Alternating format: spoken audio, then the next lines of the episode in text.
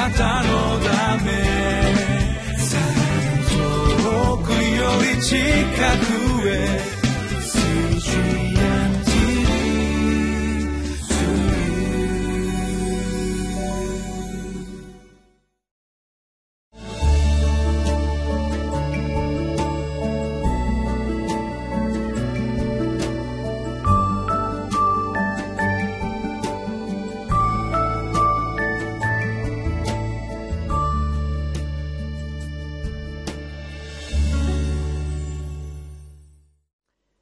6月17日のリビングライフの時間です。私は玉川キリスト中央教会の牧師本間隆弘と申します。今日は神に仕える働きに大小はありませんというタイトルで民数記16章1節から11節の御言葉に聞いてまいりましょう。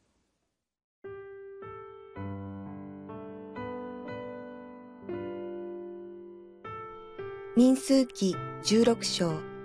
1節から11節。レビの子ケハテの子であるイツハルの子コラはルベンの子孫であるエリアブの子ダタンとアビラムおよびペレテの子オンと共謀して改宗の上に立つ人たちで会合で選び出された名のある者たち。250人のイスラエル人と共に、モーセに立ち向かった。彼らは集まって、モーセとアロンとに逆らい、彼らに言った。あなた方は文を超えている。前回衆残らず聖なるものであって、主がそのうちにおられるのに、なぜあなた方は主の集会の上に立つのか。モーセはこれを聞いてひれ伏した。それから、コラとそのすべての仲間とに告げていった。明日の朝、主は誰がご自分のものか、誰が聖なるものかをお示しになり、そのものをご自分に近づけられる。主はご自分が選ぶものをご自分に近づけられるのだ。こうしなさい。コラとその仲間のすべてよ。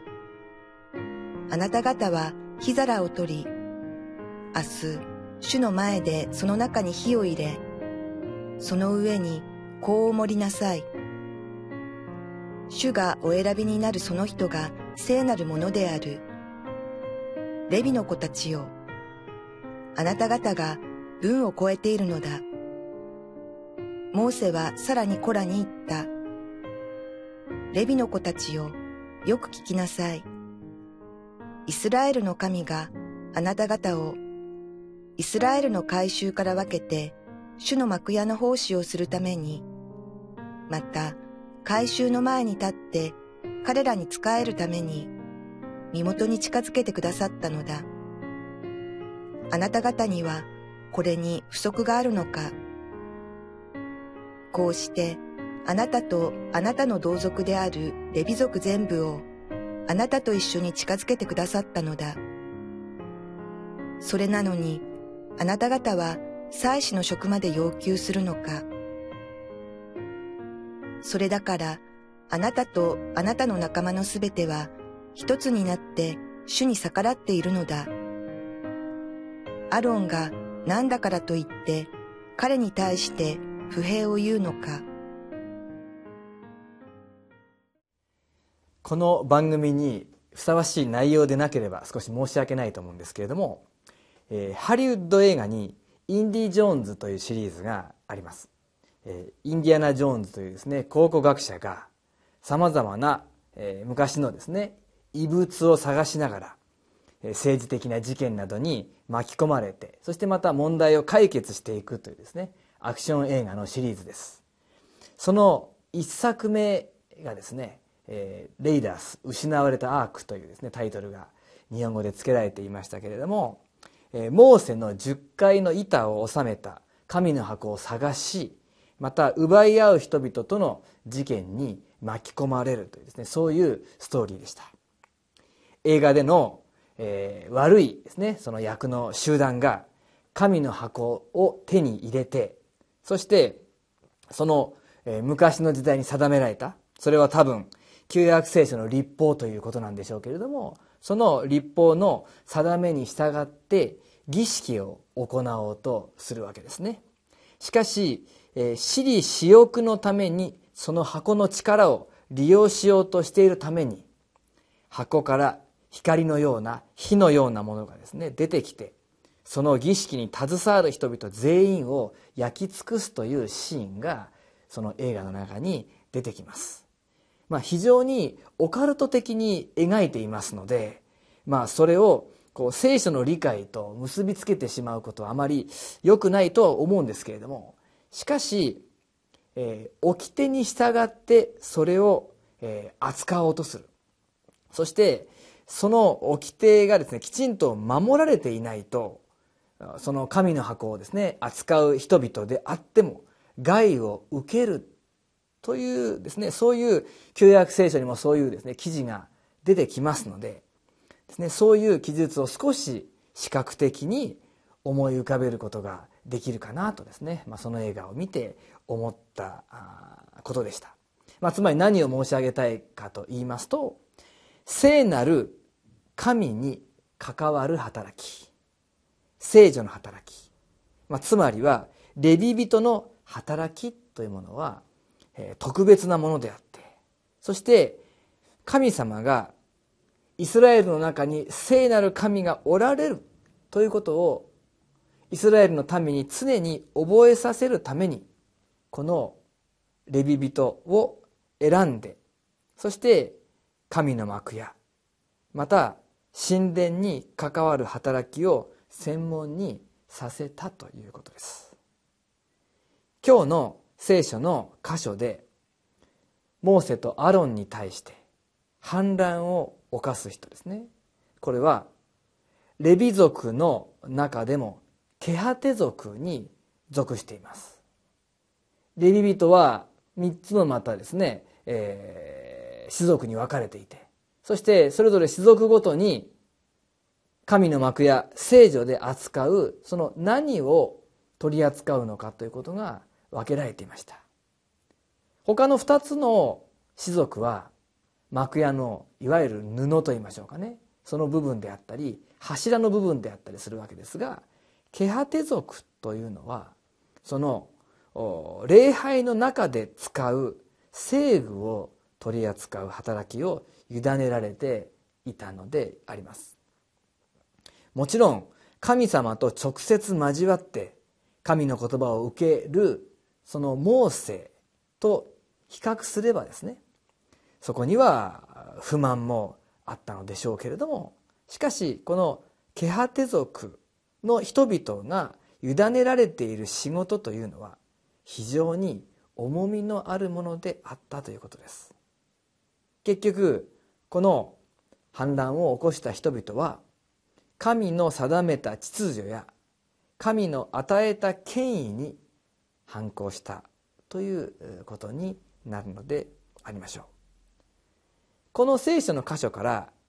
いろいろなことをメッセージとして受け取ることができると思いますけれども自分自身の委ねられている仕事という点から見ると私たちはどういうメッセージ教えをここから受け取ることができるでしょうか。自分の携わっている仕事の中で本来自分がやるべきではないことをやらされている。そういう思いで不満やフロフラストレーションがたまることはないでしょうか。それは比較意識から来る。それは比較意識から来てサタンに狙われるのだと。今日のこのテキストの御言葉からのコーナーにも書いてあります。なんで私がこんなことをしなければならないのか。またなぜあの仕事は私ではなくあの人に委ねられているのだろうか。正直言いまして私自身もそのような思いに揺さぶられることがあります。一生懸命頑張っているのにそれが評価されなかった時に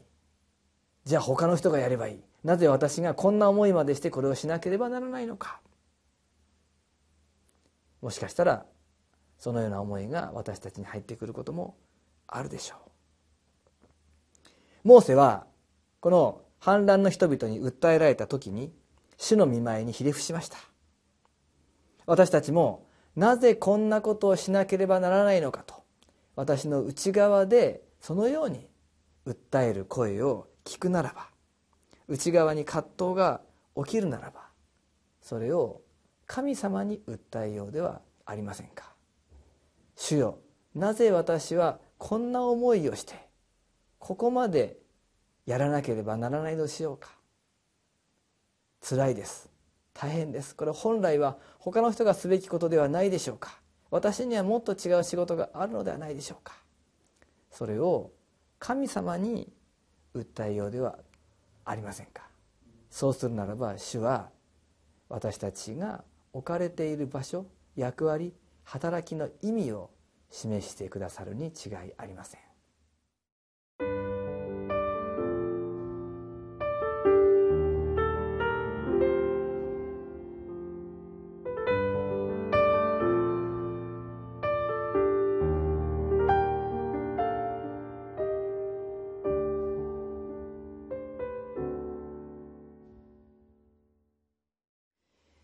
今日の聖書は